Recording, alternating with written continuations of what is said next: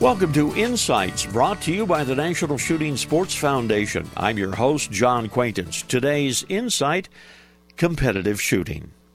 Well, competitive shooting is a whole lot of fun. It can, however, become equipment driven very quickly, and that can become very costly very quickly.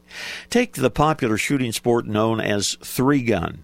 To compete, uh, one needs, as the name says, three firearms a rifle, a pistol, and a shotgun. That'll get you involved in the sport. But you will probably quickly find out that to be really competitive, your guns will likely need some modifications. In three gun, a lot rides on the shotgun portion of the event. And the fact is, most off the shelf sporting shotguns simply can't hold up to the rigors of the competition.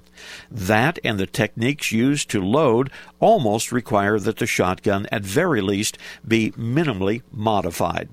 Other shooting sports are equally demanding on the shooter to use modified or special purpose guns. IPSC is one of them.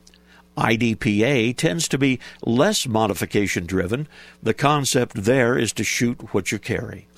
This reminder join us on the web at nssf.org. Lots of information about the shooting sports. This is John Quaintance.